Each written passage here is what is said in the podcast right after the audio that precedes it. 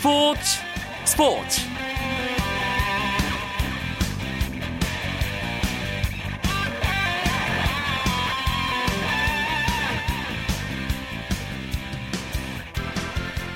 안녕하십니까. 금요일 밤 스포츠 스포츠. 아나운서 이광용입니다. 브라질 월드컵 16강 탈락의 후폭풍이 가라앉을 기미를 보이지 않고 있습니다. 조별 예선 1무 2패로 아쉬운 모습을 보여준 한국 축구 대표팀에 대해 거센 비난이 쏟아지자 축구협회는 발빠른 사과로 팬심을 회복하고 비난 여론을 잠재우려고 했습니다. 하지만 이번 실패를 발판 삼아 내년 1월 아시안컵에서 대표팀을 잘 이끌어줄 것으로 기대한다며 홍명보 감독에 대한 유임을 발표했고 이 발표는 또 한 번 의리 축구 논란을 일게 했죠. 금요일 밤 함께하는 축구 이야기 축구장 가는 길에서 이 이야기를 조금 깊이 나눠보려고 합니다. 또 내일부터 시작되는 브라질 월드컵 8강전을 축구 기자들과 함께 들여다보는 시간도 갖겠습니다. 저와 기자들의 스코어 맞히기도 기대해 주시기 바랍니다.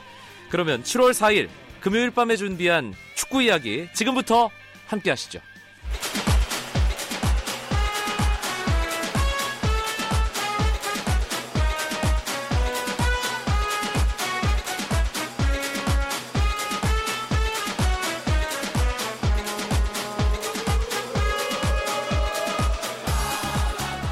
축구계 이슈들을 심도 있게 짚어보는 축구장 가는 길 오늘 이야기 손님 두 분 신경 써서 모셨습니다. 국내 최고의 스포츠 정론지 아, 두 개 신문의 축구 팀장들입니다. 먼저 일간 스포츠의 축구 팀장 송지훈 기자 어서 오세요. 네, 안녕하세요. 스포츠 서울의 축구 팀장 김현기 기자도 함께합니다. 네, 안녕하십니까. 예, 송지훈 기자는 저와 함께 브라질을 다녀왔는데 시차 적응 좀 힘들지 않나요? 네, 저 아직도 지금 낮인지 밤인지 뭐 저는 판단을 하지만 몸은 아직까지 얘가 지금 몇 시에 있는 건지 잘 모르고 있다. 라는 이제 그런 느낌을 받는데요. 네. 새벽에도 눈이 뜨이고 밤에도 낮에도 갑자기 졸음이 쏟아지고 뭐 그런 상황입니다. 현지에서도 상당히 힘들었다고 들었는데. 그 정말 힘든 게 두 가지가 있었는데요. 일단은 그 12시간의 이 시차. 그 우리나라랑 브라질이 정확하게 낮밤이 바뀌어 있다 보니까 그러니까 한국 시간으로 따지면 이제 낮 시간대에는 이제 현지에서 이제 기사를 써야 되는 거고 밤 시간대에 이제 브라질의 현지에서 취재를 했죠. 그러다 보니까 그 중간에 자투리 한 두세 시간 정도를 나눠가면서 자야 되는 그 생활이 좀 힘들었고요. 아. 또 한편으로는 이제 이동입니다. 이동. 이 브라질이 워낙 넓은 나라고 또 생각보다 이렇게 비행기가 잘 연결이 안 되다 보니까 대표팀이 전 세기로 1시간 반 정도에 갈 수 있는 거리를 저희는 비행기를 두 번, 세 번 갈아타면서 7시간, 8시간씩 갔거든요. 아. 이런 생활을 이제 이틀, 사흘에 한 번씩 하다 보니까 정말 몸이 많이 늘어진다라는 느낌을 음. 많이 받았고요. 정말 비행기는 원 없이 타봤습니다. 사실 브라질 현재 출장 간 기자들은 그래도 일과 시간에 그러니까 깨어 있는 시간에 경기를 보게 되잖아요. 근데 한국에 남아서 취재를 하고 기사를 써야 하는 김현기 기자의 경우는 축구를 보는 시간이 남들 다 잘 때니까 그게 참 힘들었겠어요. 예, 네, 그래서 제가 안에 있는 기자들이 두 배로 힘듭니다. 예, 밤에는 또 축구를 안 볼 수가 없고, 낮에는 또 일을 해야 되거든요. 예. 다만, 이번 브라질 월드컵이 정말 역대 길이 남을 명승부가 많이 속출되는 그런 월드컵이다 보니까 그런 재미로 좀 견뎠던 것 같고 지금도 기대는 됩니다. 사실 한국 대표팀의 일정이 끝나면 기자들도 조금 한가해지게 마련인데 이번 브라질 월드컵 조별 예선 이후에는 좀 다른 분위기입니다. 월드컵 여파가 참 크다 보니까 축구 기자들도 정신이 없겠어요. 송지훈 기자 어떻습니까? 그 대표팀이 경기를 하고 있는 동안에는 이 대표팀의 일거수일투족 이제 거기에만 집중을 하는 것으로 이제 그 제 역할이 모두 다 끝나는데 지금 대표팀 일정 다 끝나고 나니까 오히려 더 여러 가지로 복잡해졌습니다. 지금 뭐 감독의 거취라든지 또 선수단 개편 또 앞으로 향후 대표팀이 어떻게 운영할 건지 뭐 이런 것들이 더 큰 관심거리로 부각이 되면서 취재를 더 다각도로 더 복잡하게 해야 되는 그런 상황이 있고요. 일단은 이게 또 밝은 소식이 아니다 보니까 취재를 하고 전하는 이 기자들 입장에서도 분명히 즐거운 상황이 아닙니다.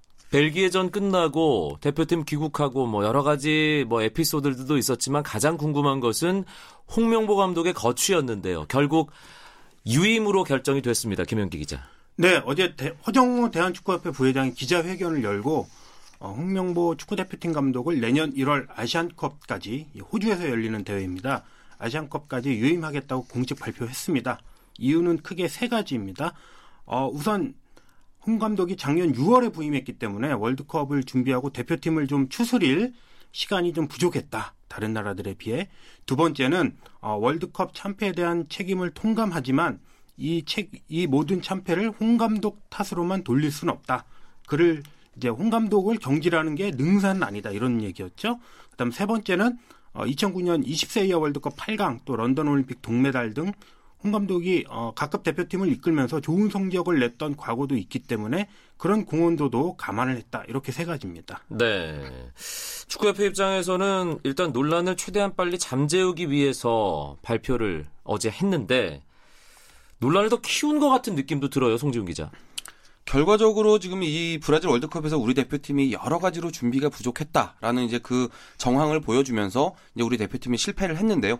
이런 상황에 대해서 지금 감독과 축구협회 또 기술위원회 뭐 여기에 좀 여러 가지 얽혀 있는 조직들이 많은데 그 중에 누구도 지금 책임을 지지 않고 넘어간다라는 그 정황이 지금 축구 팬들을 많이 화나게 하는 것 같습니다. 그렇죠. 그 어제 기자회견 중에 그 질의응답을 하면서 그럼 이번 월드컵 실패의 책임은 과연 누구에게 있는 것이냐, 누가 그 책임을 지는 것이냐라는 질문이 네 번이나 나왔습니다.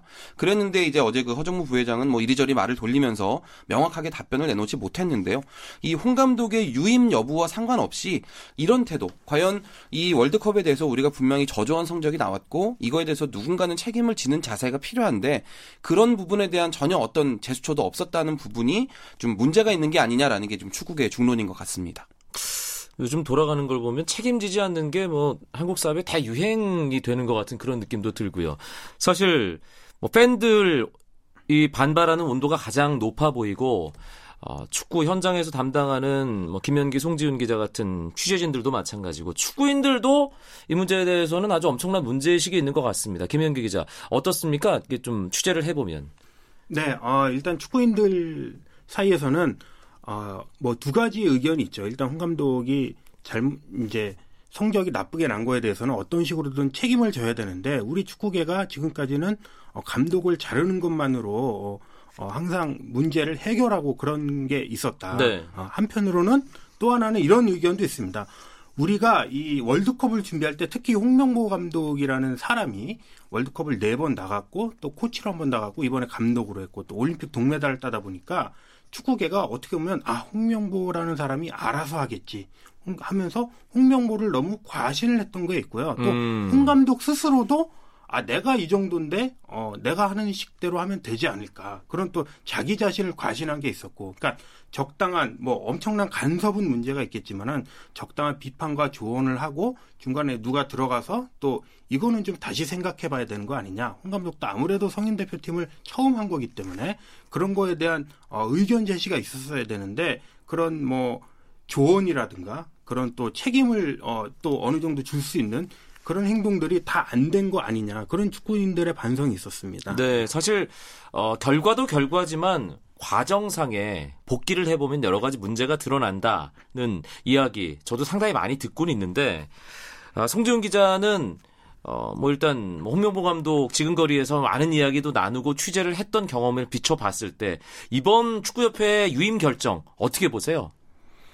그 저는 지금 이 이렇게 이 축구 팬들이 많이 축구 협회에 대해서 비난을 하는 게 이 그리고 유임 결정하는 과정까지도 이 축구 협회 쪽에 좀 어정쩡한 일처리 자체가 화를 더 키우지 않았나라는 생각을 합니다. 네. 그 만약에 허부 회장이 밝혔듯이 이렇게 축구 협회가 홍명보 감독에게 힘을 실어줘야 한다. 이 한국 축구의 어떤 재산이다라는 생각을 정말 강하게 했다고 한다면 사실 이번 월드컵이 시작하기 전에 이번 본선 성적과 상관없이 우리는 홍 감독을 유임하겠다. 아시안컵까지 가겠다라는 입장을 명확하게 밝혔는 게 오히려 더 좋았다는 생각이 들고요. 만약에 그게 아니라고 한다면 그리고 지금처럼 이렇게 대표팀이 좋은 성적을 내지 못하는 이런 상황에서는 차라리 이번 대회 대표팀이 준비했던 과정이나 경기력에 대해서 이렇게 좀 충분히 분석을 해보고 그 결과를 토대로 과연 우리가 홍 감독을 같이 가야 하는 것인지 아니면 다른 지도자를 해야 하는지 이거를 충분히 심사숙고해서 결정할 시간이 있는데도 불구하고 지금 그 과정을 생략하고 다시 또 이렇게 중간에 발표를 한 거거든요. 이게 이도 저도 아니고 지금 여론의 좀 눈치를 보다가 적당히 기자회견으로 때웠다라는 그런 생각을 들게 만드는 이 축구 협회의 행보가 지금 축구 팬들의 더 분노를 키우고 있는 것이 아닌가 저는 그렇게 생각합니다. 송지훈 기자가 중요한 부분을 짚어줬는데 사실 결과적으로 실패했잖아요. 한국 축구의 2014 월드컵 도전은. 네. 그러면 그게 왜 실패한 건지에 대해서 축구협회 차원에서 뭔가 좀 밝히는 그런 내용이 나와야 되는데 그냥 실패했습니다. 죄송합니다 정도로. 하지만 홍 감독은 유임합니다. 이 정도의 어, 내용만 나왔지 왜 실패했는지 문제점이 뭐였는지에 대해서 뭐 철저하게 뭐 짚어보는 그런 과정이 전혀 없었다는 생각이 들거든요. 김현기 기자. 네, 경기는 잘할 수도 있고 못할 수도 있는 겁니다. 중요한 것은 왜 잘했고 왜 못했는지를 분석하고 설명을 하는 자리가 있어야 되거든요. 어, 사실 뭐 브라질 월드컵 우리 어, 한국 대표팀 조별 예선 끝난 지 일주일밖에 안 됐지만 한편으로는 일주일이라는 시간이면은 또 축구인들 전문가들이 모이면 충분히 개괄적인 설명을 할 수 있었어야 했는데 저는 어제 이제 기자회견장을 참석을 했지만은 그런 설명이 거의 없습니다. 네. 네, 그런 설명이 없고 어, 우리가 홍 감독을 유임하기로 했고 책임을 통감하고 있으니 어, 요 정도로만 정리하고 다음에 다시 발표하겠다. 이런 식의 어, 읍소와 또 그냥 얼버 어, 얼, 얼버무리는 이런 식의 태도는 어, 국민들을 오히려 더 화를 내게 하는 거죠. 어제 네. 같은 자리는 국민들에게 어, 브라질 월드컵 참패에 대해서 사과하고 또 정중하게 양해를 구하고 그러면서 홍 감독을 왜 다시 유임해야 되는지 논리적으로 또 한편으로는 정서적으로 또 과거와 비추어서 이렇게 설명을 하고 납득시킬 수 있는 자리였어야 되는데 어, 일주일 동안 그런 액션이 없었고 어제도 아주 미흡하고 어, 이런 식으로 어, 진행을 하면은 홍 감독에게도 누가 되고 또 축구협회도 오히려 더 어, 많은 비판을 더 받지 않을까 이렇게 생각이 됩니다. 김현규 기자가 얘기한 이 부분 때문에 아시안컵까지 홍명보 감독의 행보가 상당히 좀 불안불안할 것 같고 결국은 아시안컵에서 정말 단 하나의 결과가 아니면 홍 감독은 자리를 보존하기 쉽지 않겠다는 느낌마저도 듭니다. 송지훈 기자 어떻습니까? 그 축구 팬들이 지금 홍 감독의 유임 소식에 대해서 분명히 걱정하는 이유가 있을 텐데요. 저는 이제 그 두 가지로 봅니다. 일단 이 브라질 월드컵을 준비하는 과정에서 이 선수 선발에 좀 편중됐다라는 그런 지적, 그리고 전술적으로 좀 단조로웠다. 이제 이런 이제 단점들이 많이 지적이 됐는데 과연 이런 단점들을 홍 감독이 6개월이라는 이 짧은 시간 동안에 어느 정도까지 개선할 수 있겠는지 그 부분에 대해서 지금 축구협회가 앞에도 말씀드렸지만 이 제 제대로 된 그런 이제 비전을 제시하지 못한 상황이고요, 지금.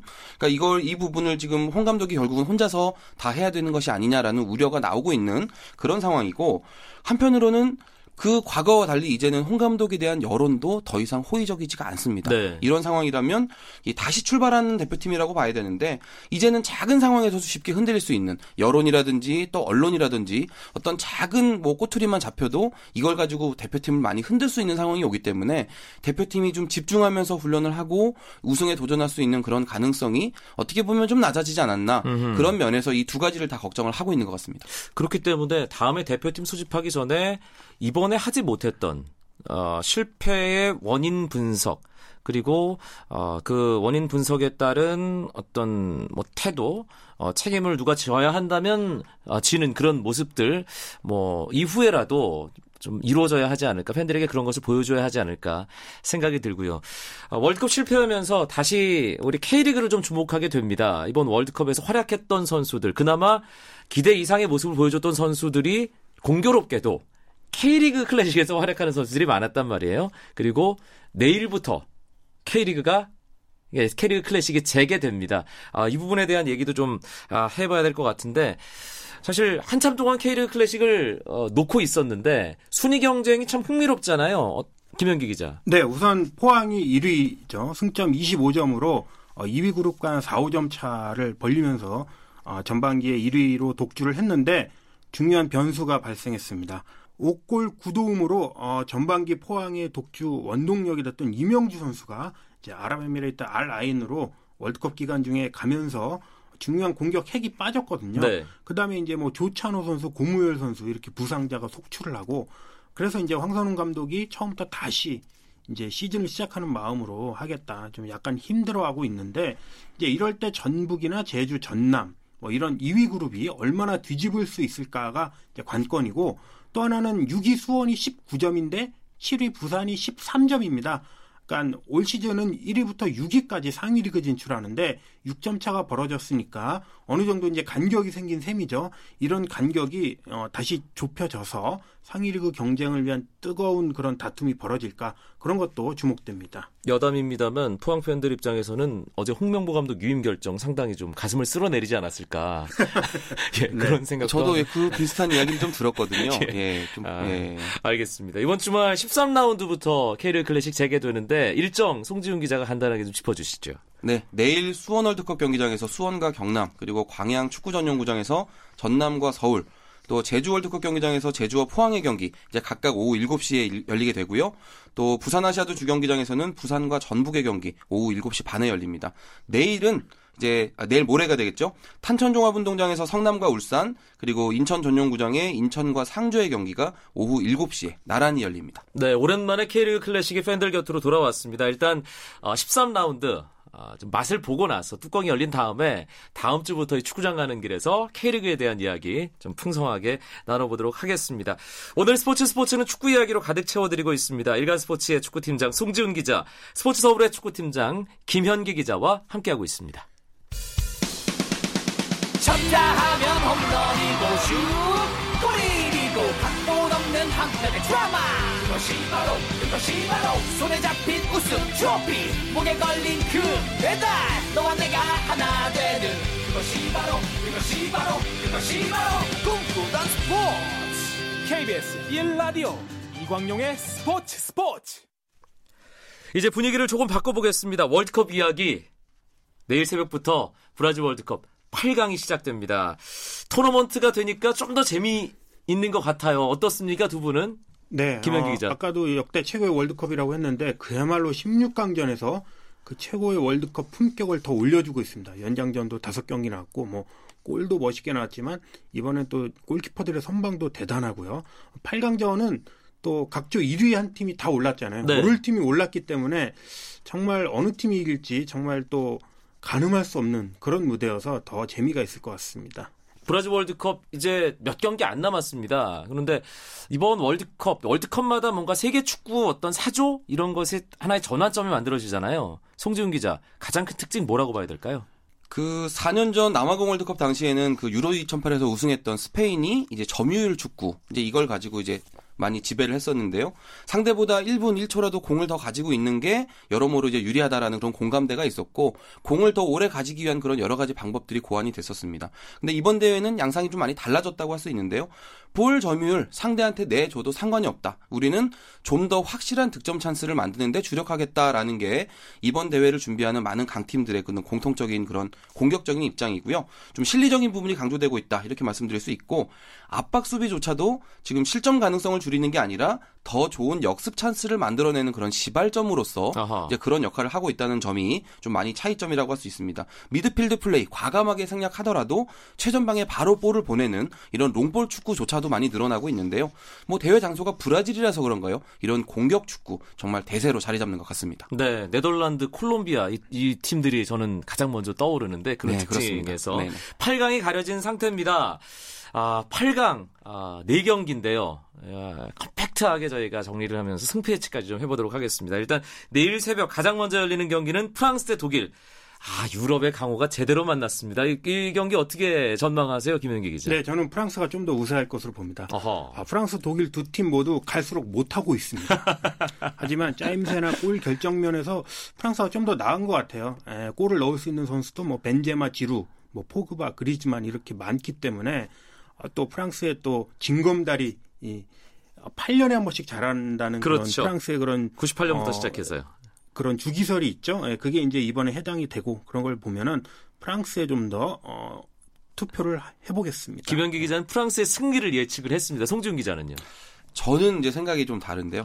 프랑스가 지금 좋은 상승세를 타고 있는 건 맞고 이제 그렇게 하는데 아무래도 그래도 독일이 조금 더 안정감이 있는 팀이 아닌가. 지금 힘들게 승리를 거두고는 있지만 그래도 실점이라든지 이런 면에서 본다면 그 독일이 하는 패턴이 조금 더 안정감이 있다고 보여지고 그래서 저는 독일이 한 2대 1 정도로 이기지 않을까 생각합니다. 음, 엇갈렸습니다. 저도 독일 쪽에 뭔가 준비를 잘 한 팀이라는 그런 측면에서 독일 쪽에 좀 한 표를 주고 싶은데 사실 그 경기 이후에 내일 새벽 5시에 한국 시간 킥오프 되는 브라질과 콜롬비아의 경기가 아마 이번 8강 최고의 빅매치가 아닌가 싶습니다. 네이마르의 브라질과 하메스 로드리게스의 콜롬비아. 이 경기 참 재밌을 것 같아요. 김현기 기자. 네, 저도 이 경기 어쩌면 이변이 일어날 수 있다. 브라질이 유럽식 압박 축구를 하고 있거든요. 브라질답지 않게. 근데 콜롬비아가 공격력이나 개인기 스피드, 뭐 파이팅 다 뒤지지 않고 있기 때문에 제 생각에는 연장전 한번 또 예상을 해보면서 그래도 브라질이 살짝 우세하다 이렇게 보고 있습니다. 아하. 콜롬비아가 이길 것 같다고 얘기를 시작을 하는 듯 했는데 결론은 결국은 그래도, 브라질의 예. 손을 들어주는 김현기 기자. 기승전. 브라질이로군요. 예. 예, 저도 사실은 좀 브라질 쪽으로 좀 거는데요. 브라질이 지금 그 주전 위주로만 계속 이렇게 많이 뛰었던 그런 팀이기 때문에 체력적으로 많이 지금 콜롬비아보다는 좀 열세라고 봅니다. 네. 하지만 90분 안에 경기가 끝난다고 한다면 브라질이 좀 우세하다라고 보고요. 만약에 연장전까지 간다면 저는 누가 이길지 알 수 없다. 음. 불- 콜롬비아도 분명히 가능성이 생긴다라고 저는 그렇게 보고 있습니다. 저는 콜롬비아 우루과이 경기를 그 마라카낭 현장에서 중계 방송했거든요. 아, 그렇죠. 하메스. 하메스 로드리게스에 푹 빠져버렸습니다. 그래서 저는 콜롬비아 응원하렵니다. 네. 예, 아르헨티나 대 벨기에, 네덜란드 대 코스타리카의 8강 일요일 새벽에 벌어집니다. 아, 이 경기들도 참 재밌을 것 같은데 먼저 아르헨티나와 벨기에 경기 간단하게 김현기 기자 전망을 해 주신다면. 네, 아르헨티나, 벨기에 두 팀 모두 선수빨로 하고 있습니다. 아르헨티나는 메시빨로 하고 있고 벨기에도 잘하는 선수빨로 그냥 그럭저럭 이기긴 하지만 하지만 이제는 컨디션이 올라올 올라올 만큼 올라왔을 것이다 이렇게 보고 그런 측면에서 본다면 아르헨티나가 유리하다. 음. 아르헨티나가 이길 거다 보고 있습니다. 디마리아까지 골 감각을 조율했기 때문에. 그렇죠. 송지훈 네. 기자. 네. 뭐 저 같은 경우는요 아르헨티나가 좀 더 유리하지 않나 생각을 합니다. 아무래도 음, 준비했던 그런 측면에서 본다면 아르헨티나가 그래도 많이 이 메시 위주로 하면서 그 그동안의 이 전술도 많이 바꾸면서 좀 더 많이 노력을 했다라는 그런 점들이 보이고 있고요. 벨기에는 글쎄요, 뭐 이 정도면 충분히 온 거 아닌가요? 저는 그렇게 생각합니다. 알겠습니다. 아, 마지막 8강전이죠. 네덜란드와 코스타리카. 네덜란드 쪽으로 이렇게 뭔가 좀 마음도 기울고 예, 그런 느낌이 있는데요. 두 분은 어떻게 보세요? 김현기 기자부터. 네, 솔직히 코스타리카는 이제 그만 이겨도 됩니다. 그리고 전체적인 속도 축구나 코스타리카가 16강전을 보면서 이제 자기가 갖고 있던 축구가 많이 떨어졌고 지친 느낌이 있거든요. 네. 네, 네덜란드가 무난히 이기지 않을까 그렇게 보고 있습니다. 송지훈 기자도 비슷한 생각인가요? 뭐 전형적인 창과 방패의 대결이 되는데요. 그 이번 대회 아까 제가 말씀드렸던 이번 대회 어떤 그런 공격 축구 기조 이게 끝까지 유지되기 위해서는 일단 네덜란드가 올라가줘야 된다. 저는 그렇게 생각하고 있습니다. 알겠습니다. 아, 8강 승부 예측을 나름대로 아, 김현기, 송지훈 기자와 함께 해봤는데 결과가 어떻게 될지 그것은 축구의 신만이 알지 않을까 하는 생각하면서 끝까지 월드컵 아, 즐겨주시고요. 아, 축구장 가는 길은 다음 주 금요일에 더 알차고 재미있는 이야기로 여러분들 다시 찾아뵙겠습니다. 일간 스포츠의 축구팀장 송지훈 기자, 스포츠 서울 축구팀장 김현기 기자 두 분 고맙습니다. 네, 감사합니다.